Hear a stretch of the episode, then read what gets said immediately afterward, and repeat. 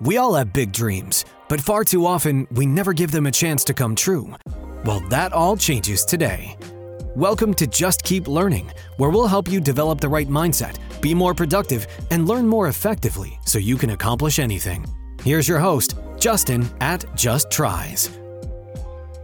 Our guest today is an incredibly successful and humble entrepreneur. She's been the CEO of a number of startups and most recently built a team for her own business, Gutsy Creatives, where she provides courses and mentorship for artists, writers, and speakers. With a deep understanding of audience building and monetization for the artsy and creative among us, she's helped many people succeed in connection with their passions so that they can live life on their own terms. Please welcome Kelsye Nelson.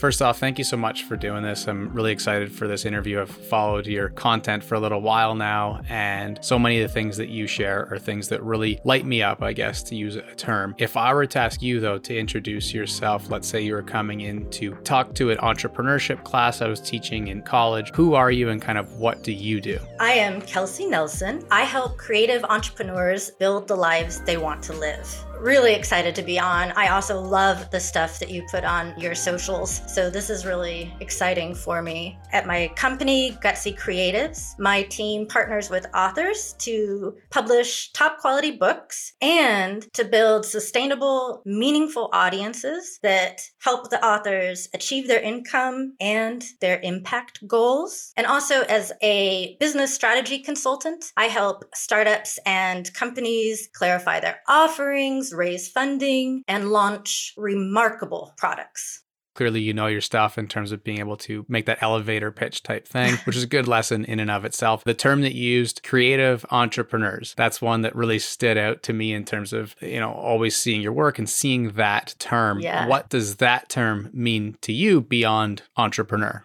Many things. Uh, for one, I really live between a few different worlds, as many people do now. One, I really love the startup and the tech world. But my first passion is writing and art. And uh, I have a huge community of authors and artists. And I found that so many, as I call them, creative entrepreneurs, people who make music, who write books, who paint paintings, who take pictures, they often have a really difficult time finding a very comfortable way to create a business that provides value where they get to create art. I hate the starving artist thing. I think that's ridiculous. Well, there's no reason that our artists should be, star- we shouldn't have starving artists. So for me, a creative entrepreneur on one hand is an artist who would really like to not starve. But then it's not just that because when I work with with companies that, like most recently, one of my clients, they're building a mobile app that helps people quit smoking. They're not artists in any traditional sense of the word, but they are doing something different, creating something. They want to make an impact on people's lives. They'd never done this before, so they had to come at it in a whole different way. And it's not doing business as usual. It's just the same as when you have to, as an author, build an audience or as a musician, build an audience. They had to build an audience, build a fan base. How are they going to reach people? They have a message, they have to get it out. Uh, they're going to have to find unique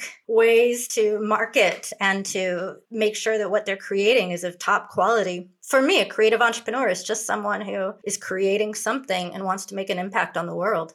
One of the reasons why I know that your content speaks so much to me and even your business and business models for that matter is something you just referenced the starving artist. In an exit meeting during our school year, uh, just before COVID, I said to my principal when she had asked, Well, what do you want to do in terms of your own professional journey and growth here? And I said, I don't want to offend you, but my plan is to, in one of these years soon, jump ship for at least a year and do the starving artist thing and see where I can take it. Mm-hmm. So I was saying that I wouldn't say as a good way, but in the sense that like knowing being able to fully focus on it with the goal of not starving was going to be mm-hmm. the goal. That got derailed uh, like COVID and some different things and pandemic, as well as life circumstances for now. That still is the plan to do that essentially full time, right? And so I think that that's one of those things that, as you put it, and as you know, with all the clients you've worked with and audience you've spoken to, so many people have that mindset, right? I want to mm-hmm. paint paint. I want to write a book. I want to start a podcast. Oh, but that can never actually be a business beyond a side hustle. So I need to keep my job. And they struggle with that kind of back and forth. I suppose when it comes to that idea of like side hustling or trying to pivot away when you already have bills, maybe you have a couple young ones or something, what's advice that you tend to give people that come to you with that problem? That's a big question. I have a lot of advice. You know, the first one is it is entirely possible to build a life around your art that does not compromise your art and that does not make you suffer materially. I'm not saying you're going to be super rich, but you should be able to be comfortable with what you do. That doesn't mean that everything you do is going to be exactly what you want and of you know some strange niche artistic vision that you have if there's no audience for that you're going to have to come up with some other stuff too to support it but the, the first thing is that a lot of us buy into this idea that it's an either or that you really have to go to a job and you have to work a certain amount of hours and you have to hustle, hustle, hustle in the side uh, if you want to do something that you actually enjoy or that's something that is your direction. And then maybe you have to like take a sabbatical or quit or be poor for a while in order to focus on, you know, your writing or your painting or your music or whatever. And we've set that up as a, as a false choice. There's so many other ways to live and to make a living and to create and to share. The, the first thing is just to accept that there's more models for how to live than the standard ones that we're given. And then the next one, the next advice is you also have to open up your mind to what creating or living off of your art means to you. So, for example, for an author, let's say they're writing poetry, which is one of the hardest things to sell or to make a living off of. Funny little thing, I uh, one of my writing teachers from when I was in college was Bill Ransom, who's an amazing author, and uh, he was shortlisted uh, for the Pulitzer Prize in poetry, and he also co-wrote some of the Dune books. One day in class, he brought us in his check for his royalties from his poetry book. It was like a dollar thirty-five, right? And he said co-writing, ghostwriting some of the Dune books brought him way more money than his poetry ever would. But you know, Bill had a wonderful life as a writer. He uh, was a teacher at a really strange, wonderful college, Evergreen. That's my college, where you could have courses down by the lake and you know do poetry readings around a campfire. He also got to work with a lot of other writers like Frank Herbert, and he still got to publish his own work and do his own poetry and do those things. And so when you can expand the idea of what you do to not just being, I'm just going to create this, but it's creating a life around it. You know, what can you teach? What can you, what can you put out that supports this or what is adjacent? And then suddenly there's all kinds of opportunities that start opening up. The other thing is that a lot of people start really small. They think that well, for one, it's often a confidence thing that if you're not a huge artist or if you're not already have a lot of fame or a lot of authority, then you should be thankful for your book getting 99 cents. Or you should be thankful for this class, this online class that you created. Someone bought it for $29.99. Awesome. Well, this is the hardest way to build your business because if you are going to support yourself on those small purchase prices, that means you need thousands and thousands of people that are buying your product. And the scary jump that I always try to get my clients and the people that I work with to think about is to actually flip their model. Kind of think of it as a Hershey kiss. This came from Elon Musk. If you imagine, you know, the triangle, the Hershey kiss, and at the high level is your really high value products, the cost is really high for these things. The price point could be thousands and thousands of dollars. But the thing is, is that you only need a few customers at that level in order to then support the next level and then the bottom level. And the bottom level is often where many people start. And they think that, you know, that's that's the way it goes. But you're actually going to reach success a lot faster and even reach more people faster if you can start with those few high quality, high value customers or products first and then use the funding from that to do what you really want for the masses or for the people or to reach your vision.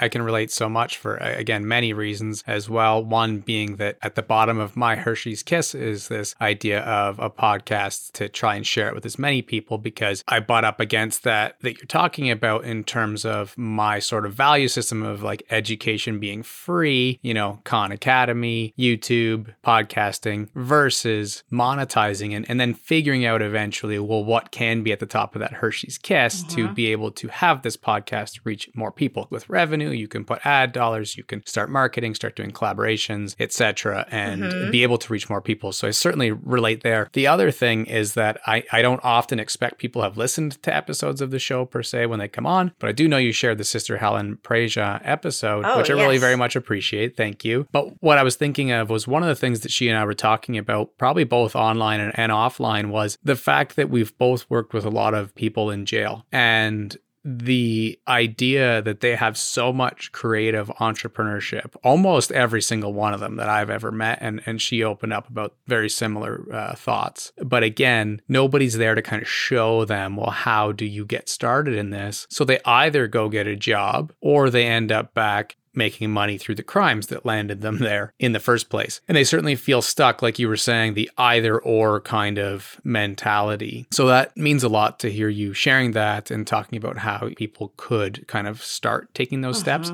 I'm sure we'll go into plenty of things about business, but one thing first that you brought up was uh, the college that you went to. In terms of your own educational journey, obviously learning is a big part of this show. What was school like for you, be it kindergarten or college or whatever? Like, did you enjoy school?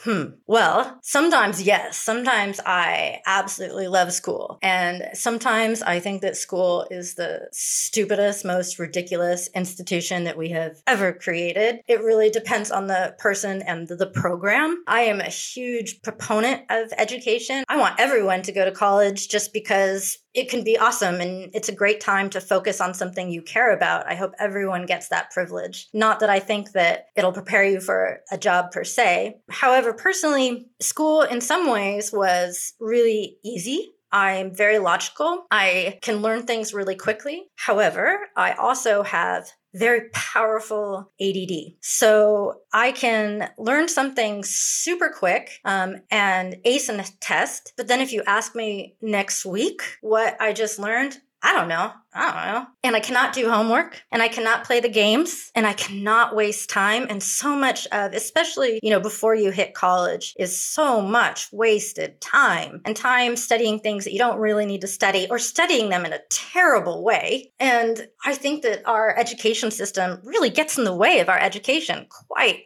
a lot. For me, when I got to college, it was a very different experience. And I, I jumped in and out of colleges. One thing I really would hope that people that are listening can get is that any experience that you have or any education that you have, all of these are valuable. Out of high school, I didn't even bother trying to apply to, you know, a real college as I called it. I had okay grades and I was, you know, I was the editor of our school paper and I was president of debate, but I couldn't do homework, right? So I wasn't going to play that game. I thought I love design. This is different. So I'll go to community college and I'll learn graphic design. Uh, that was great until I learned that while I love graphic design, I hate creating things, artistic things on someone else's direction. That really ruined it for me. However, even though I didn't go on to a career in design, because the, the skills that I learned in graphic design, that became a superpower in everything else that I did. Because then I understood presentation and how to present information and how to make things look professional and appealing and emotionally compelling. And so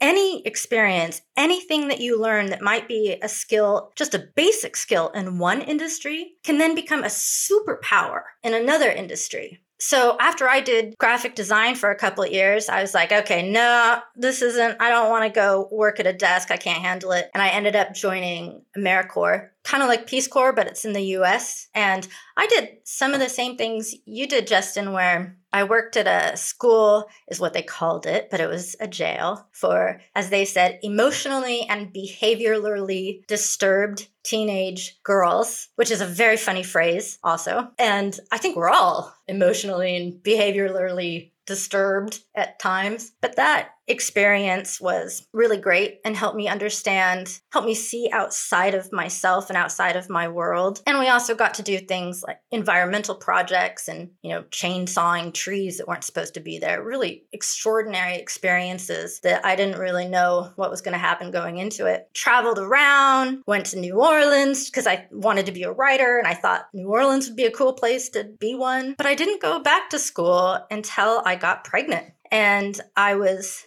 pregnant at 22 and unmarried and not going to end up being, you know, at that point, I think I switched to wanting to be a photojournalist and for National Geographic and travel the world or something. But I realized that what I what I really really wanted to do was be a writer. And once I was pregnant, I realized if I would like my daughter to follow her dreams, then I better own up, be brave enough to admit what mine are, and just go for it. My mom was one of those incredible, selfless people who sacrificed so much. She was a computer programmer. She worked all the time. She supported me through all my madness, but she sacrificed so much of her own dreams. And I never wanted her to do that. Like, I wish I'm okay, you know, occasionally living in the camper if we had to or whatever. You know, I wish that she she felt freer to follow her own dreams. And I felt such guilt when I was doing something weird, when I wasn't becoming a computer programmer for the state. And I realized I didn't want to pass that guilt down to my daughter. And so the only way that I was going to be able to communicate that authentically was that if I actually did it for myself. So that's when I went to Evergreen and I studied writing and art activism. And you would think, what a ridiculous set of things to study. But again, art activism taught me how to decode messages in the media, how we influence people, how we build authority. And the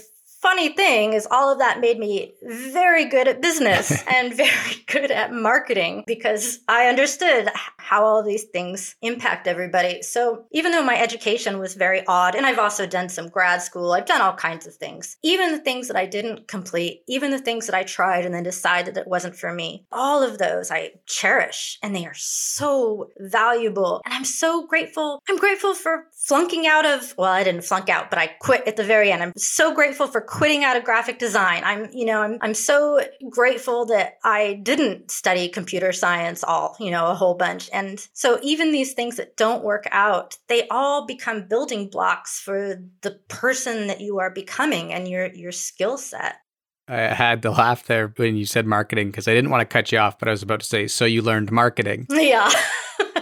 this is one of the most difficult interviews I've done, and it's not a bad thing. It's for good reason. But as you create these responses and you're reflecting and bringing up different topics, I have like five different thoughts at the same time yeah. that I'm very much connecting with, whether it's not being able to remember much, but still ace an exam and be the straight A student who actually doesn't really want to be there because this traditional journey is not where I want to be, but I followed it for a bit the generational things. One of our schools is with young, between 12 and 24 parenting moms, and so many different connections. One of the biggest ones being the idea of transferable skills. And so, a lot of what I do in the educational world is trying to get kids connected to their passions. It could be working as a mechanic, really doesn't matter what the heck it is. But instead of worrying about, okay, you learned this about a car, what are the things you're learning that no matter where you go, you're going to take with you and they will help you thrive in the future and you may not even notice that that's why because you learned them there. So just so many different directions we could take things. But I'm really interested you mentioned mom and uh, her dreams. Do you know dreams that she had? You bring up the guilt you have, but are you aware of things that she would have done? Oh, somewhat. But, you know, we're one of those families where, you know, you don't talk about things like that so much. There's there's a lot of unspoken. Mm-hmm. But my mother, my brilliant mom was a computer programmer, but she also played piano and she played guitar and she was a cowgirl and we went camping every other weekend. And uh, she was also the oldest of five siblings. So she had that, you know, responsibility thing that older siblings have that I don't because I'm not an older sibling. I was lucky in that way. You know, I know that she wanted to travel more. I know that she wanted to read more. I know that she wanted to keep creating music, but I think for her, those things felt indulgent and something that was almost too pleasurable. And if you get too much pleasure from it, it couldn't be work.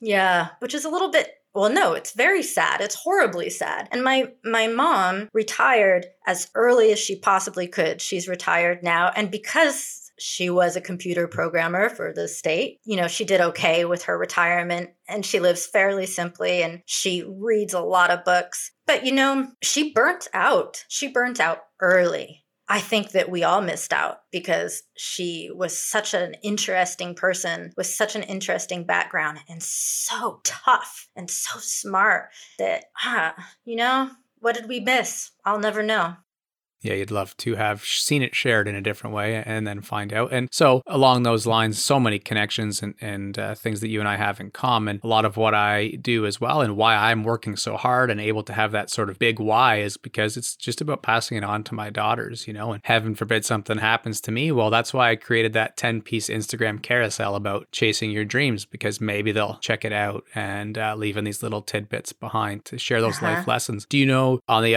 other side, things that your daughter wants to pursue, or is she pursuing things that she wants?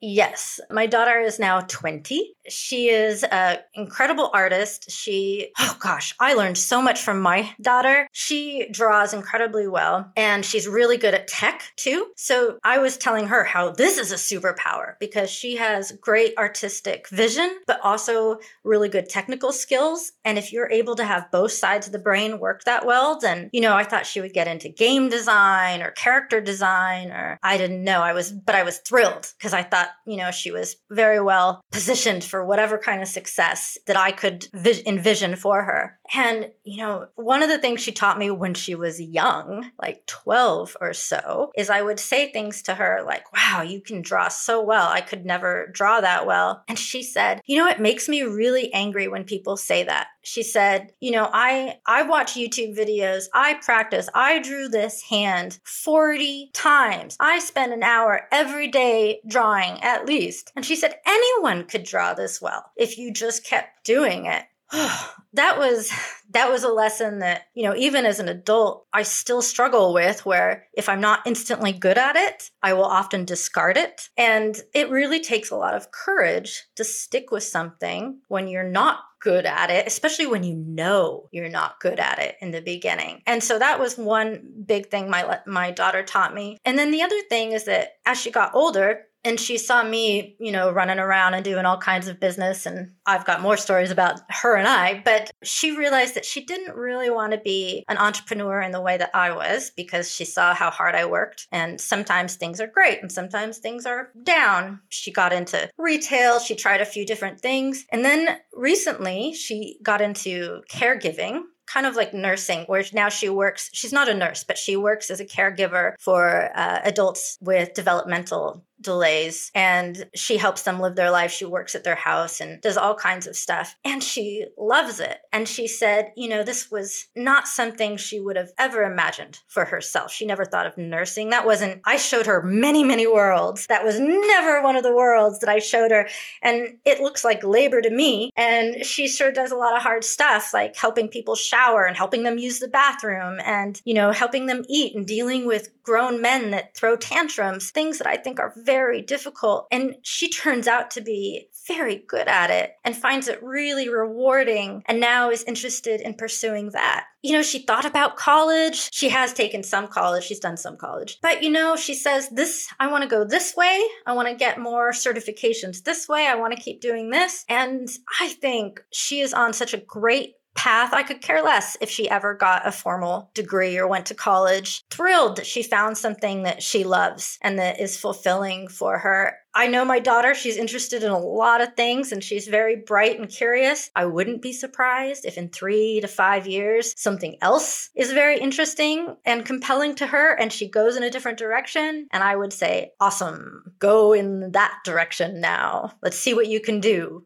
And I think that's the main thing that you created for her, which is amazing because that is the most important thing is just empowering people to do what they do want. Mm-hmm. That's one of the things that I so often, because we're out here, you know, creating the 40 second video to post to Twitter or whatever, and people see certain parts of our character. I know someone who's as big as like a Gary Vee would get this all the time. You you only know a very small part of someone when their overall message is if you were to interview them for, you know, an hour or three or hang out with them for a week, you would learn a lot more. Mm-hmm Mm-hmm. And so the one thing I get is like this very similar to what your daughter brought up about, oh, well, easy for you to create a video. I'm like, have you seen the first time that I made a video? Uh, or like, oh, yeah, you're good at painting because I'm not artistic. It's like, yeah, but you didn't see the first hundred crappy paintings. Right. Uh, the classic one is, uh, oh, your camera works really well. It's like, yeah, well, it didn't the first thousand times. And so much of that. One of my favorite stories with that, and, you know, certainly a dream interview would be to interview Ed Sheeran. Uh, I don't know if you've ever seen this clip, there's a few clips of it, but he carries around on his phone audio from when he started singing. And it sounds like somebody's just trying their best to be the worst singer in the shower or the car ever. And it's him actually trying to start his singing career. And he's like, I pull that out every single time that someone tells me, you know, oh, I wish I could sing like you. And he's like, well, you just got to make your thousand shitty songs first. And then boom, it's, it's kind of game over. So that, that's really um, wise that your daughter was sharing that. I don't know if it was at 12 or 16 or 20 or what. Either way, it's really neat because that's the key, isn't it? You know, just being able to be that lifelong learner.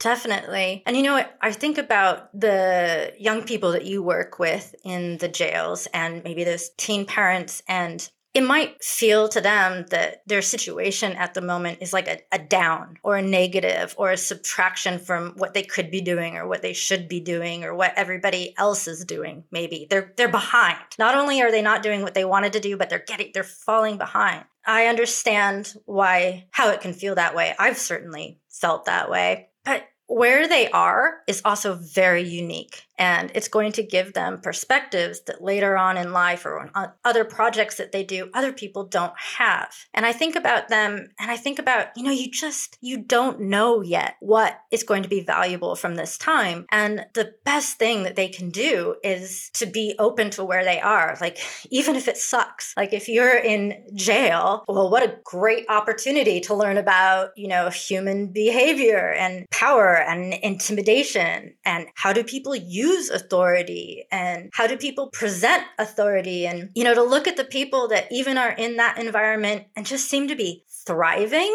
and like look at why. Like why are those people thriving? And like if you're a young mom it's well you know you become incredibly resourceful. You start to know things about time management and you also start to learn things about the limits of the human body especially when you have like toddlers. Like i can't you know it's funny but in meetings with high level executives i want to make sure that everybody has had a snack and that you know we didn't stay up all night. Go home go home go to bed. Let's you know have our strategy in the morning. And if you've ever had young kids you really you know everything's kind of exaggerated. And so when you're working with adults if you can keep those things in mind you start to do really well. So after i graduated from college which i sped through because i had a great opportunity to go teach english in japan and i taught english for three years at a boys school. And the thing that i didn't know that this would was when i became a really real entrepreneur and i went through a startup incubator. I raised money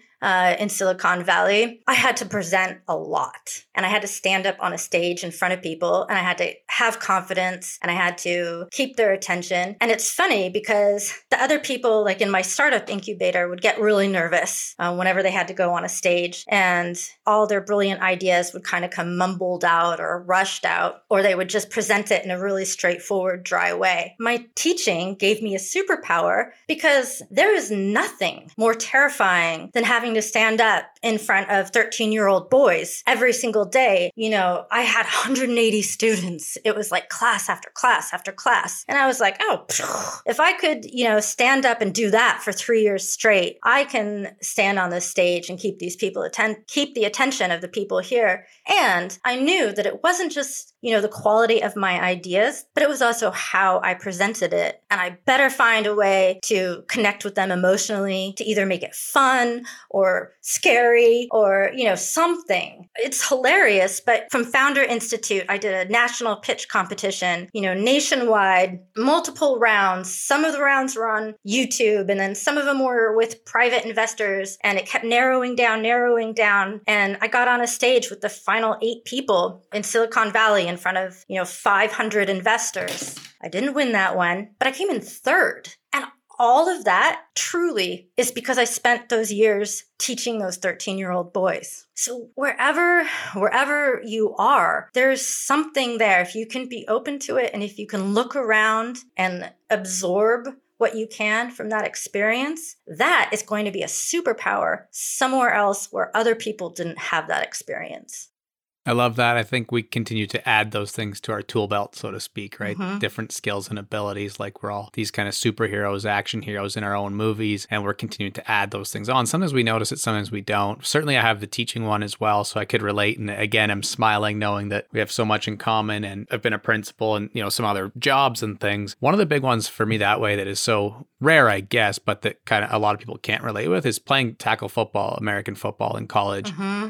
It's, mm-hmm. I would never want my kids to do it ever. You know, I mean, catching a football on a punt return or a kick return when 11 people who have been training their entire life just to try and take your head off, or, and they're fast and big and strong, are hunting you down in front of a crowd, and getting that to having that become normal on a Friday night. Ever since then, there hasn't been a lot where it's been hard to lean into just being somewhat courageous or brave, you know? Right. And of course, things are different because that was the sort of like skill set and wheelhouse that I was in in high school. So, you know, you just maybe a comfort level. Yeah. But whether it's trying to write a blog post or go do an interview or be interviewed on a podcast, it's like when I actually think about it, it's so easy to look back and be like, no, those were actually scary times. This is, uh, I've been pretty safe here and we're, we're in good shape, you know? Uh-huh. Uh-huh. So you listed a couple of the units that, that I work in. Um, not that you'll give an example for each of them. Those examples were amazing for each of them. Uh, but just to give a little bit more context, like we have 17 units. We have a boys and girls live-in facility for addictions. All of our units are of 14 to 21 year olds, traditional hospital for illness, oncology. Um, within that, there's eating disorders as well as a school for uh, mental illness. And then we have uh, psychiatric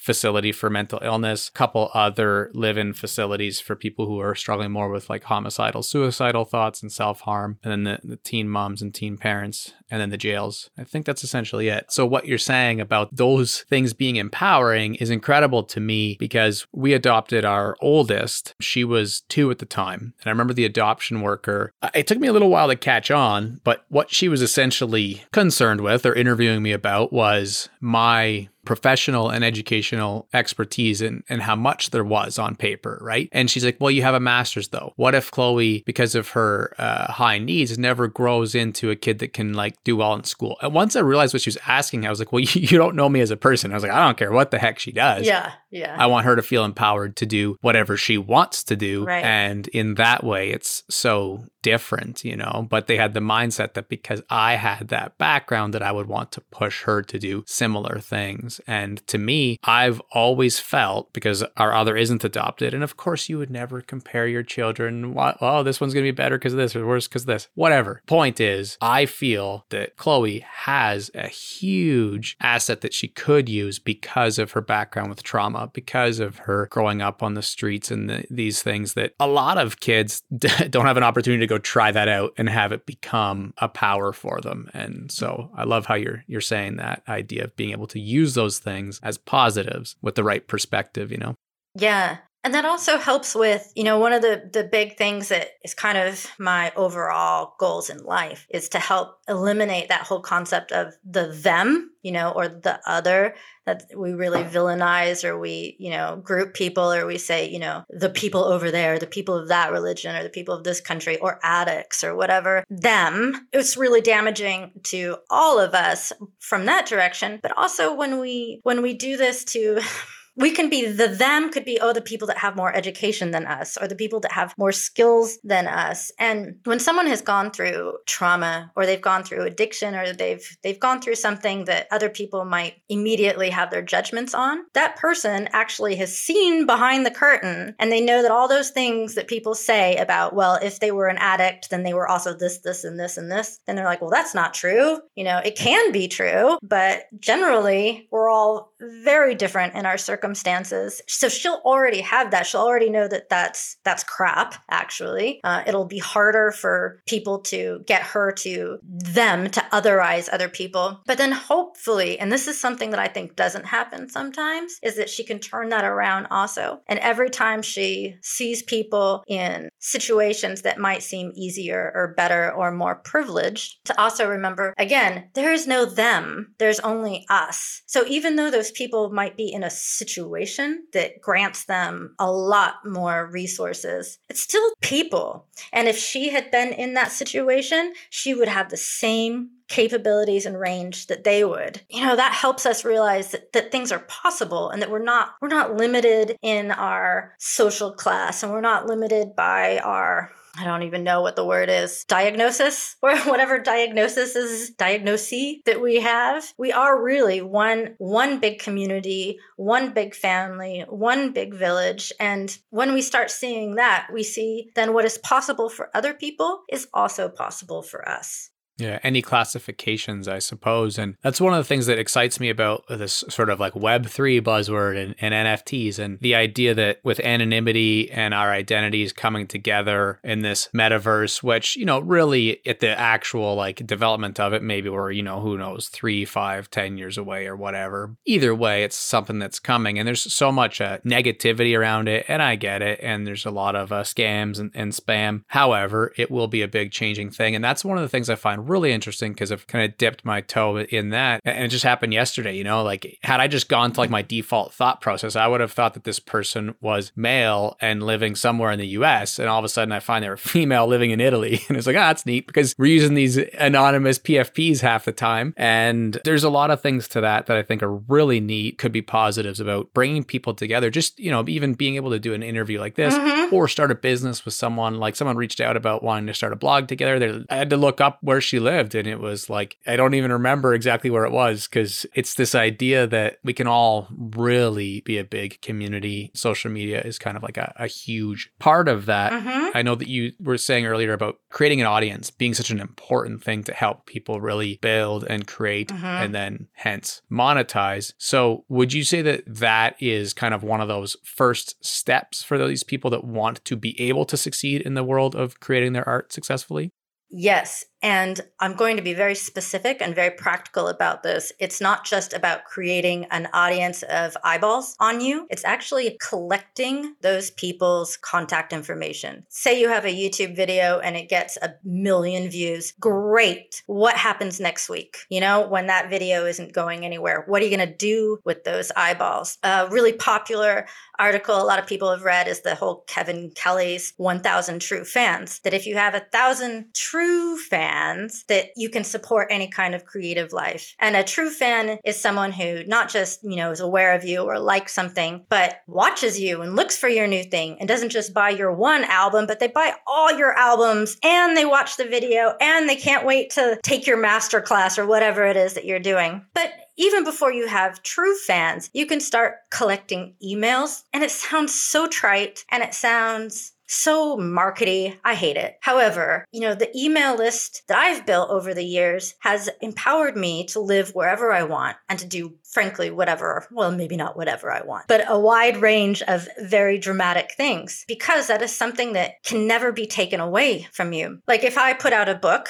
on Amazon and someone buys it, great. That's not my customer. That's Amazon's customer. I have no way to talk to that person. I have no way to keep in touch with them. They're, I'm going to have to earn them all over again. So much work. So when a young person comes out and they're start, like, let's do music, they're starting to put out their music and they sell it to their friends, awesome. And they get it on SoundCloud and they're getting all these downloads, great. And, uh, you know, they start having some success. Maybe they have a Patreon or something, all of those little things. But they're going to have to keep building from scratch over and over and over again. Even though they're gaining audience, it's just pouring through a, you know, a bucket with holes. Uh, and if you can collect their email addresses, then you get to take those people with you and you get to maintain that relationship and you get to make the effort of staying in touch rather than expecting them to think of you and imagine you out of all the other things happening in the universe. And the easiest way to do that is to have a website preferably in your name. And the reason I say that, especially when you're young, is that you might change projects. You might change companies. You might change who knows. But if you can get your name or something similar to your name, grab it and then offer something for free. I'm talking about Kevin Kelly.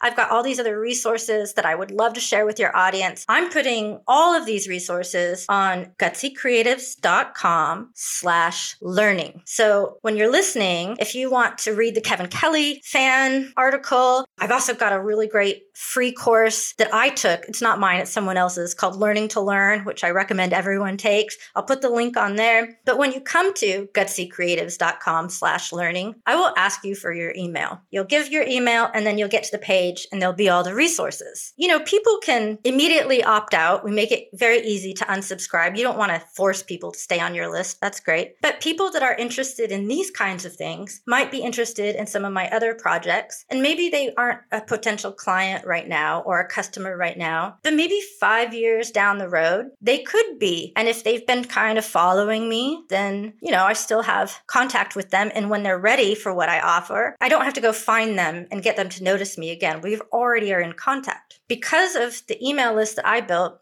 and I've focused it mostly on authors and entrepreneurs, although I also write. So I also have some literary folks mixed in there. So that's a little confusing sometimes. But with my email list, I've used that to seed different businesses that kind of built off each other. I never had to start from scratch again uh, when my daughter was 14, uh, I realized how fast she was growing and that I was, she was going to be out of here in no time. I really wanted us to spend more time and travel the world, all that kind of crazy stuff. So we did took her out of school. She was doing online school before the pandemic. Because I had my email list, because I could use the web to offer either uh, freelance work or I did a lot of courses or I did consulting, that kind of stuff, because I could stay in contact with all of these people, I used that as my income generator. And we spent years traveling. Uh, I didn't have to have a regular job. So, you know, all the folks that are just starting out, start with those emails. Get those emails because the sooner you start collecting them, it'll grow, it'll grow, it'll grow. And oh, my watch is talking to me. And uh, even if you only even if you only have 20 in the beginning, great. Those are your first 20. Then later you'll have 50, then you'll have 100. Wonderful. And then when you have the ability to really focus on growing it, doing different kinds of exchanges, there's all kinds of ways to build it. It'll just become more and more valuable. So it seems like a silly thing, email marketing, but truly if you want to be an entrepreneur with your own power and your ability to reach people directly, if you want to be an artist to reach people directly, there's no better way than email. And I will also say, I have a huge Twitter following. I love the Twitter, but that's worthless. I mean, the only reason that my Twitter is fabulous, uh, it does give me some authority. I will say that. And I have met, oh, I met you. you know, I have met some people on there, but mostly to get the value out of it, I use Twitter and other social media to share links to resources mm-hmm. or really cool things that people can get for free so that they give me their email address because they're really not my audience until I have their email address. Yeah, that makes complete sense. One of the themes of this show is being able to grab a segment or like a through line and then create a blog post around like with a heading of, and I can already tell it this is going to be about, you know, starting to grow your audience. Just for that for a second, the idea of creating on Twitter in terms of being able to create that initial Twitter audience though, mm-hmm. or social audience in general, what are some tips or tricks that you would give the person who's starting starting their Twitter handle tomorrow?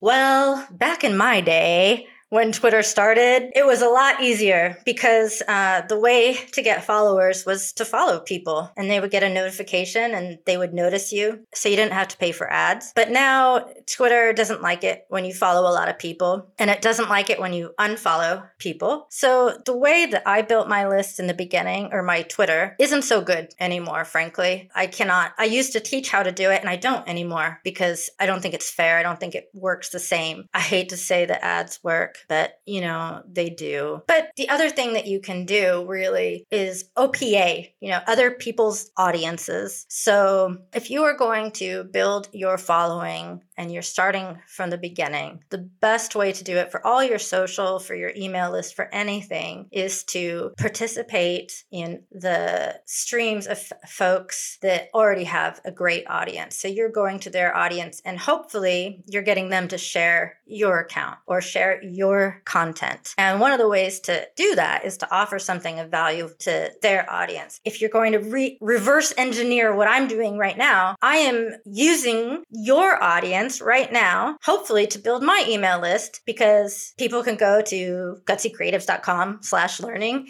give me their email, but I'm giving them something great. Like I make sure that whatever I give them, there's free resources, there's something they couldn't get somewhere else. It's useful and I'm not selling anything. I'm just being, you know, radically helpful. Hopefully that's the goal, right? So if you can find a way to be you know, radically helpful uh, for someone else's audience, then they will share your stuff. Maybe they will even, you know, interview you or write a blog post on you. Maybe you can interview them and then they share the interview that you did of them. And that's really one of the best ways to grow aside from ads. I don't actually spend any money on ads anymore. I used to, and they were effective, but other people's audiences are more effective, and I feel less I don't know, snake. I don't like that. You know, marketing, it is manipulation. I some people hate when I say that, but it is. So, you know, use your powers for good. Think about what you're putting out there. All art, frankly, is manipulation. You're trying to evoke some kind of a response or some kind of an action. And once you realize that and accept that, then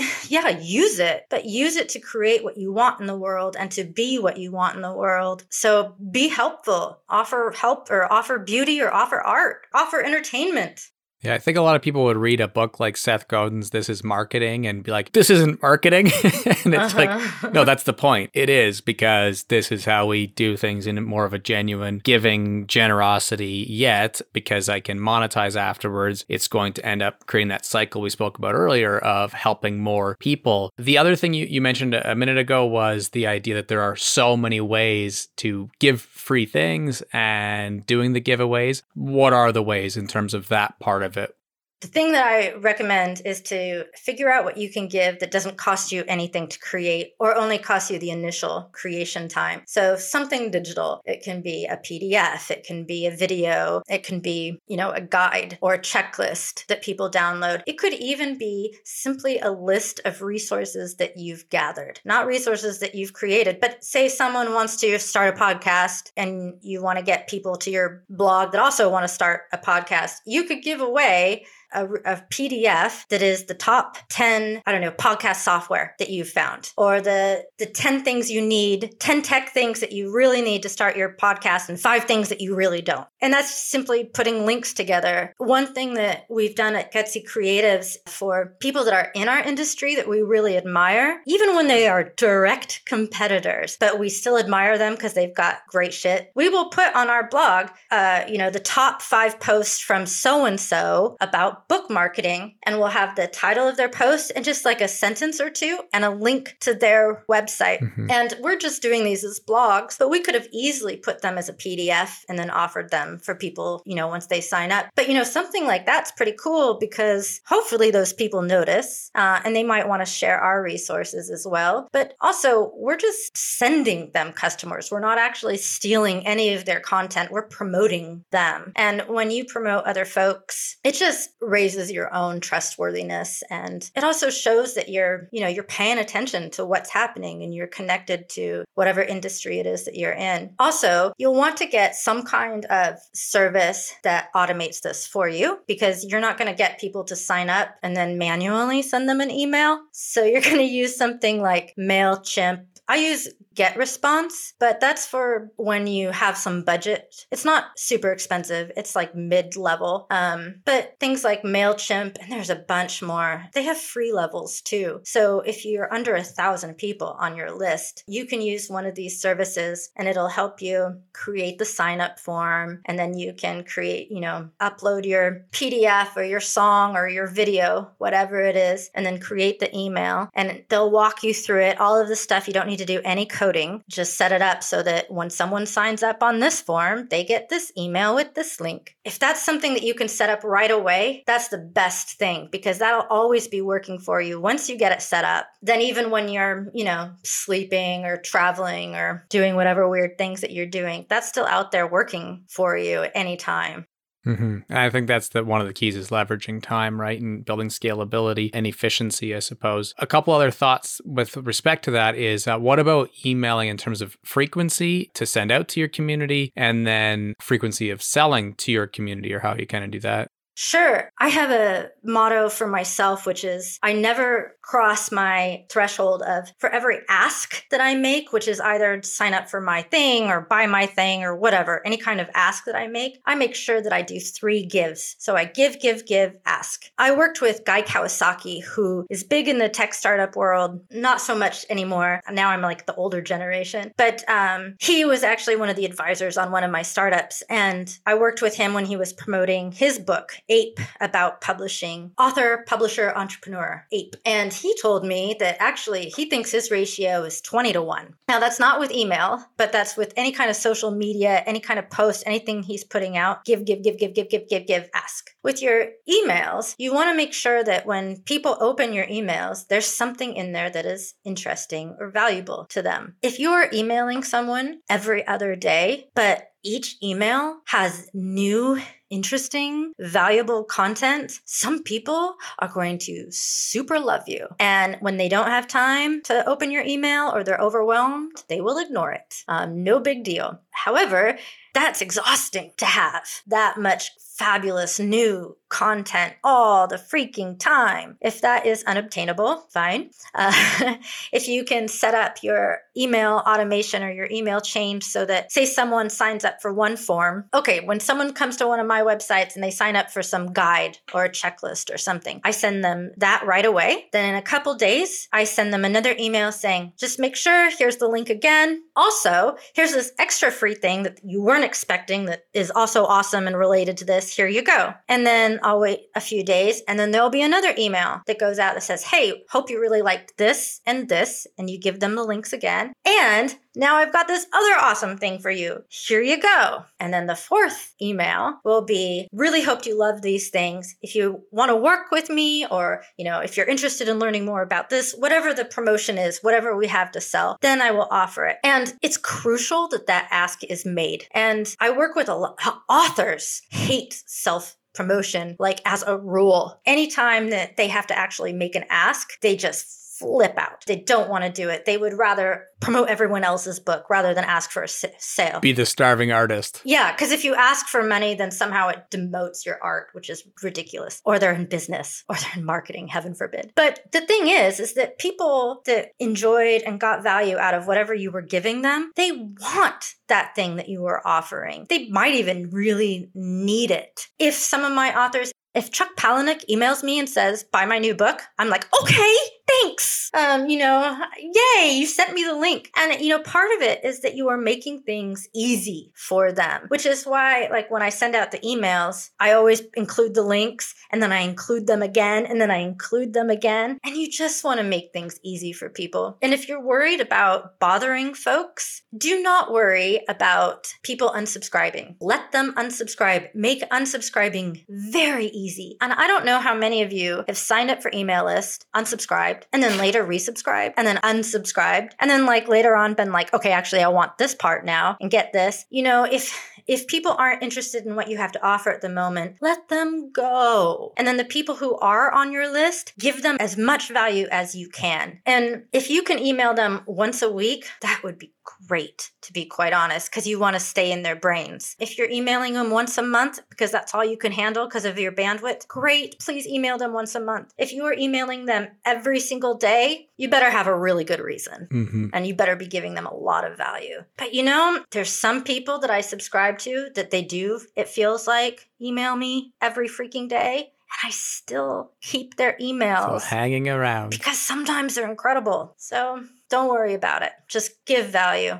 Yeah, no one size fits all. Give more value than you take for sure. I think those are amazing strategies that will help lots of people. I know we're heading towards wrapping here, but I'd be remiss if I didn't ask about Gutsy specifically. Oh. I guess let's just start with the name. Was there other options, or how did Gutsy Creatives come to be? I've learned a hard lesson of pigeonholing myself, and I love working with authors, but I've also worked with a lot of other kinds of creative people as well. So when it was time to create this business, instead of doing something just for authors, although we do focus primarily on authors right now, went with creatives and gutsy. I mean, you've got to be gutsy to live a life of your own choosing and to put your art in the world and to create and to enter the arena, you know? So gutsy creatives, the people that are drawn to me are people that are looking to take a chance to take a risk and get a great return. in terms of anything that you think maybe we might have left out around entrepreneurship or business, or again, even if there's more things about Gutsy Creatives and things that you offer, anything like that, before we head into the theme sort of rapid fire questions, I, I don't want you to feel, oh, I, I should have mentioned this, or this is a great thing I'd love to pass on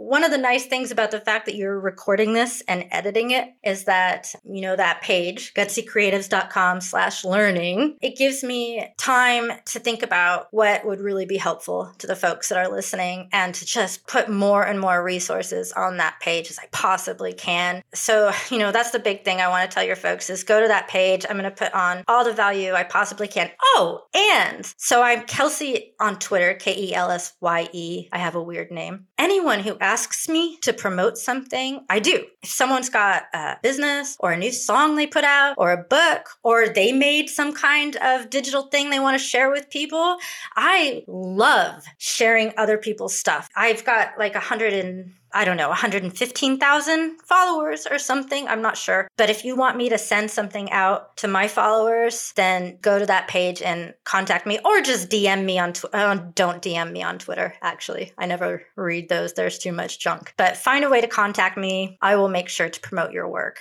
Well, that's very kind of you. Speaking of DMs on all socials, but Twitter specifically right now is, I think, struggling to figure out what's spam and not. So I miss a lot of messages on there for sure. I miss a lot. Whereas I didn't used to per se. So I certainly can appreciate that. That's really nice of you. That's kind of you. I think that it takes a certain level of character to be willing to share other people's work. A lot of other people feel kind of selfish about the platforms, especially when they've put so much time and energy into creating them. So that's that's really special of you to do that. In terms of the company, you made me think of something else when you said you're going to go put the resources there. Do you have a team of 100? Do you have one mm. person that helps you? Are you running this whole show? What does that look like? I do have a team that helps me and it kind of scales up and down, but a core team of seven folks. And some of them are in the US. A lot of them are in Sri Lanka, although my Sri Lankans now also live in Dubai and Pakistan. So I'm like, yeah, our Dubai office. And that's one of the, one of our big things is that we really uh, work to empower and lift folks that might not have access to resources and audience otherwise. Most of the people I work with in Sri Sri Lanka are women who really their only job career opportunities in Sri Lanka would be to be retail or to be a teacher and make about, you know, 50, 75 dollars a month and have to be beholden to a system that is frankly very oppressive. I love Sri Lanka. It's my other country. My husband is Sri Lankan. I live there a lot of the time, but it's hard for women to have any kind of freedom there and a big part of it is financial. Um, they're so dependent. What's really great is that all these brilliant, untapped resources of people, you know, have been working with me for years, and these are savvy ladies uh, and a couple guys. They've been working with authors now. They do PR, they do web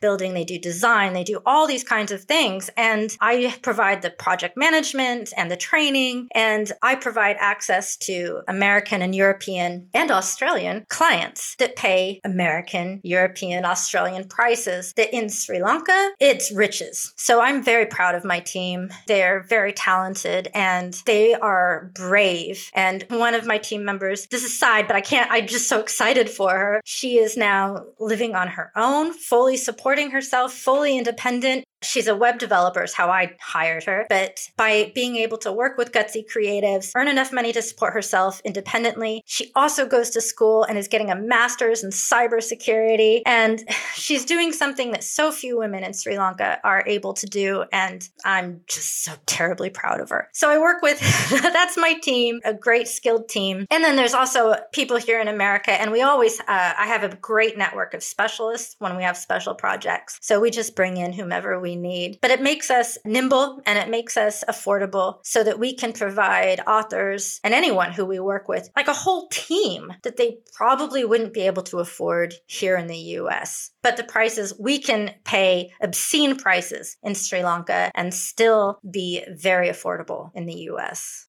Which is another reason to say good for you in terms of doing that. It's one of my micro goals too. Like I would love to. The reasons why I would prefer to not only be a solopreneur is to do those exact same things you're referencing, whether they're domestic here or um, in other places, similar to how you you're going about that, is something that really excites me mm-hmm. for the future. So that's really cool. A few theme questions. Certainly, they often tie back to things we talked about, but they're kind of more rapid fire style. And the, the first one is one piece of advice for for the next generation.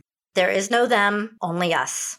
Love it. And then something you yourself are learning that may or may not surprise people. Oh, I'm always learning. That's part of my problem. One of the things I am actively studying is how to narrow my focus and avoid overwhelm because everything is amazing. But when you are always working on everything, you're just not really working on anything. So I'm actively, and it's hard. It's all about practice and reading what other people do and what their advice is. But I'm actively trying to limit the things that I'm working on and make sure that the time that I have that is my treasured time takes a priority. I'm also relearning how to play violin. That's super cool. And I'm building a shed office and I'm trying to figure out how to put a window in it. That's really interesting. I really recommend for anyone who does any kind of mental or creative work to also take on a physical hobby. Build things. Something with your hands, workmanship, some or or running, you know, sailing or work on an old boat or something. It's therapy, it's a break from the mental work and you really need to keep moving your body follow up question, which is rare, and I apologize. but you said that, and then I'm like, we are so often like throughout this conversation the same person.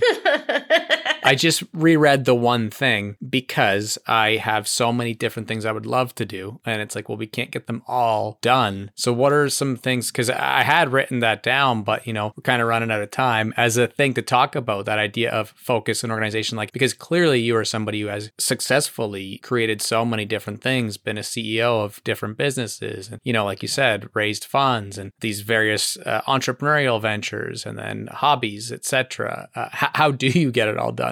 I don't, to be quite honest. I mean, that I will own up to that being one of my my biggest problems um, is too many divergent interest and focus. The the thing that I have done that is helpful, it really does help to visualize where I'm going or where I want to end up. One of my investors was Mae McCarthy, a brilliant woman who's done all kinds of different companies. She got me in the practice of writing down the future as though it already exists. Like, I'm so happy I'm making $15,000 a month and I'm thrilled that I got, you know, another letter from someone who read my memoir and how much it touched them. And I'm so excited that I got to spend three months traveling with my daughter this year. You know, all those crazy things that you want to be able to do to write them down as though you're already grateful for them and it's already happening. As a very logic person, I'm very woo woo sensitive. I hate all that stuff. And when she told me this, it felt very woo woo. But I gotta say, when I when I'm actually doing it, it really helps me focus my days a lot. And that even when I want to relearn how to play violin, I also know I've got all this other stuff going on. And if I don't get to it, I'm not gonna feel bad. It's gonna be like, that's just for another day. Right. The other thing that has been incredibly helpful is I'm reading a book called Not Today, except for Not is crossed out. So I'm a little confused about their title like it's today, but it's not today. I'm not sure, but not today. And that has refocused me and given me a lot of practical advice for structuring my days. Mm-hmm. And even though this is things that I have learned a billion times already, really helps to review because you fall out of your habits and you get you just get distracted. I get distracted. Keep reviewing. Yeah, I think so. The systems and habits. I won't hold open my sheet here because you wouldn't be able to read my writing anyways. But the other thing I had written down is this is just too funny because you just said it was you write them down, but it was future aspirations or goals. Like, where are you going from here?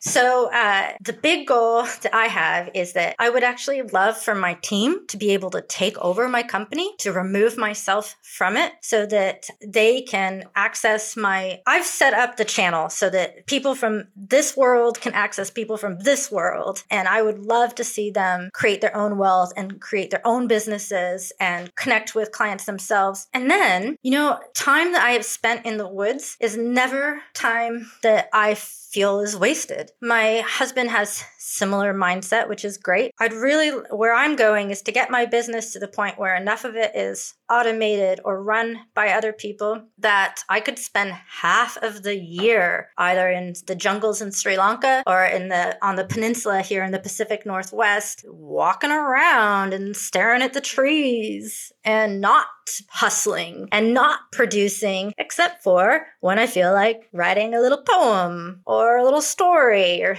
a little watercolor, but not with the goal of a product, just for the pure pleasure of being.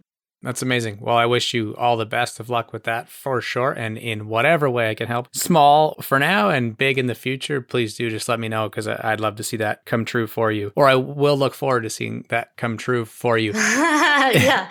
Manifestation. Yeah. I'm grateful that I spend six months in the woods each, each year. Yeah. I look forward to that. It's going to be awesome. And then the last one that I have is flipping the table a little bit and just saying if you were to ask me a question kind of on these topics, or you think that my posting would help my audience learn something, something that you would ask me a question about. Yeah. So let's go with something kind of interesting. Pizza. Looking back, not like maybe five years ago, what do you wish that you had done differently? I mean, I've got a very off the top, like financial one. I missed an opportunity with the housing market around here to get into a rental property, which would have created a lot of opportunity for me to leverage that and yeah. our current housing situation to be able to be a lot more entrepreneurially minded and mm-hmm. follow my creative pursuits. And at the time, I had the capital to do that. And looking back on it, I feel a little bit like, ah, oh, darn. I also passed up on investing in Shopify and then subsequently getting into Bitcoin or Ethereum early. So there's those three kind of like financial financial things that would have allowed me to be a lot more free with my finances right now. But I think I would have started this podcast sooner. Maybe that's a, a more, no matter what financially speaking or whatever. It's something that I always thought of doing when I first saw early uh, educational YouTubers or when Khan Academy first started, people who did like uh, science videos on YouTube or created different things. I always thought that learning through audio would not necessarily be better than YouTube, but would be more accessible. Yeah. And this connects to the jail. Our kids can't use the internet it's pretty hard for them to watch a YouTube video, obviously. However, they're all allowed MP3 players because they're not connected, right? So the files are also a lot smaller, so they can listen through audio. Mm. Similarly, you know, you don't need as good of an internet connection to download a little MP3 versus being able to watch a YouTube video. So I've always felt that audio learning was something to be ahead of, you know, and then it wasn't until you see Joe Rogan succeed and all of these big shows really take off where you're like, man, like that's what I wanted to do five years ago and just never did it until very recently. So I guess mm-hmm. better late than never, but I would have started this show five years ago. Yeah. What podcast are you addicted to right now? That's a fun question, too. And the answer is none, because one of the things that I've had to learn with respect to figuring out the balance of creating versus consuming, mm-hmm. and that's part of what happened five years ago. All I would do was listen to podcasts. Mm-hmm. Early days, people who inspired me and taught me things was, and I've heard him open up about the title and be like, I never would have named it that if I knew it was going to be so successful. But it's called The Art of Manliness. Oh, yeah. I love the art. Yeah. So you're familiar? I love the art of manliness. Right. So like super love it. Yeah. And so it's funny because when you say that title off the cuff, though, people are like, oh, it sounds, you know, there's going to be cars and like, you know, a bunch of right. BS uh, stereotypes about being a man. No, it's how to be a person. Yeah, it's so good. It's such a great show. And, and, it was right from the when that show was starting, right? And Serial and these big time shows early on that I was into podcasting and was always being like, I can do this too. Yeah. Smart Passive Income was a big one, right? SPI with uh, Pat Flynn. Mm-hmm. And then I very uh, TED Radio Hour with Guy Raz and then How I Built This with Guy Raz. So those shows were where I kind of like started listening. But to be honest, since I started creating this show, I haven't listened to a podcast. That's hilarious. You know, I help my clients with marketing, and then I often tell them, please don't look at my business though, because it's like we always work on things for other people and then don't do it for ourselves. So, yeah, you got to sometimes choose. The other thing that happened is I finally made the leap from text, like reading books. Uh, I still read uh-huh. daily, but a lot less than I used to because I used to get caught like having to finish an entire book before I went to create. Whereas with Audible, oh. especially because I'm so used to editing audio, now. 2x sounds normal to me. And so I do listen to Audible books. Uh-huh. So I still, it's the same kind of podcast sort of like lifestyle that I have, listening, learning through audio. Yep. But they're always structured, right? Right. Like I have like six downloaded that I haven't even listened to yet. That's kind of where instead of podcasts per se, I've shifted a bit to listening to people's books when they put them out. Well, this was great and I've really enjoyed it. And, you know, just like I said to go to gutsycreatives.com slash learning. I'll put as many awesome things on there as I can think of and contact me on Twitter. I can promote your stuff. But one of the things that you can, anyone listening can do for themselves and for the other people that they admire is write a review. And, you know, reviews are super valuable. Write a review for this podcast. Go write a review for the book you love. Go write, uh, you know, a review for an album that you love. As a creator, it's so hard to ask for it. So give reviews frequently. Pretend you are rich and that reviews are, you know, those dollars that you're just sliding out because you really are adding much value to someone else's project and giving them so much visibility and authority. So everyone listening, you know, review this podcast and then go, you know, an artist that you admire, go give them a good review on some kind of platform and you will have made the world a better place. Very thoughtful of you and tremendous mic drop moment. My last question is always where and why people can find you online. I think you've done a tremendous job of sharing that already, but if there's anything else that you'd like to add. Yeah. And that's a good thing. That's a that's a big time compliment because that's overcoming that that I like to consider the necessary evil of self-promotion because you know that you're going to bring value and meaning to people cannot be understated and this episode's been tremendous for that. But yeah, where and why can people find you online? I want you all to feel comfortable telling people to go look at your I was going to swear. I'm trying not to. Go look at your stuff. So you can find me at gutsycreatives.com slash learning or just at Kelsye on Twitter. But ask, ask for people to go to your website. You need us there and we need you too. Thank you so much. Really appreciate this. It's been awesome. All right. Thanks, Justin. Thank you.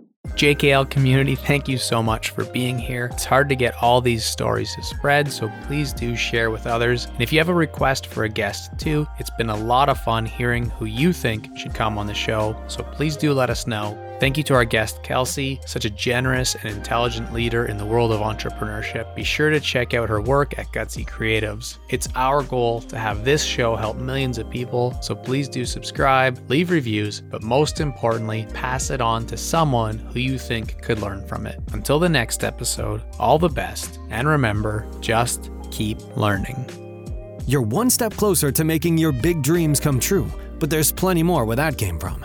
Be sure to subscribe to the podcast so you never miss an episode, and if you know anyone who might love the show, send them a link. We'll see you next time on Just Keep Learning with Justin at Just Tries.